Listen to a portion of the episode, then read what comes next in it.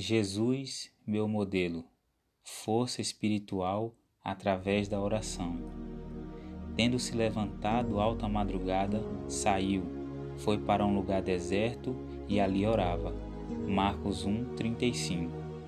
Como a vida de Jesus foi de contínua confiança, sustentada por contínua comunhão em seu serviço para o céu. Ele não falhou nem vacilou. Diariamente assediado pela tentação, tendo a constante oposição dos guias do povo, Cristo sabia que devia fortalecer sua humanidade mediante a oração. Para que fosse uma bênção aos homens, precisava comungar com Deus, obtendo dele energia, perseverança e firmeza. O Salvador amava a solidão das montanhas para ir comungar com seu Pai.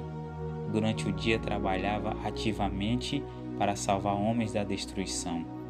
Curava o enfermo, confortava o triste, ressuscitava o morto e levava esperança e ânimo ao abatido.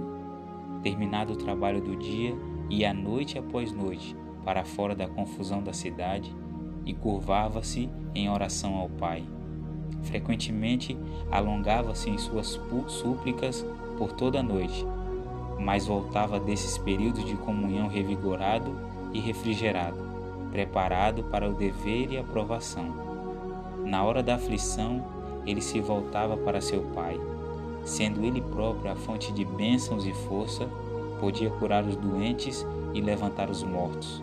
Podia dar ordens à tempestade e ela lhe obedecia. Todavia orava, muitas vezes com grande clamor e lágrimas.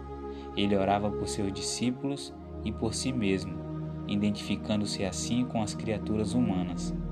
Era um poderoso suplicante. Como príncipe da vida, tinha poder com Deus e prevalecia. Os que mais eficazmente ensinam e pregam são os que humildemente esperam em Deus e aguardam ansiosamente sua guia e graça.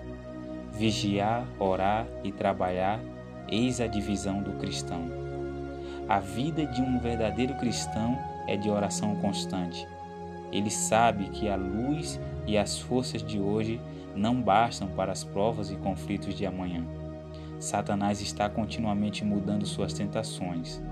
Cada dia seremos colocados em circunstâncias diversas, e nas novas cenas que nos esperam, nos veremos rodeados de novos perigos e constantemente assaltados por novas e inesperadas tentações. É unicamente mediante a resistência e a graça obtidos do céu que podemos esperar fazer frente às tentações e cumprir os deveres que se acham diante de nós.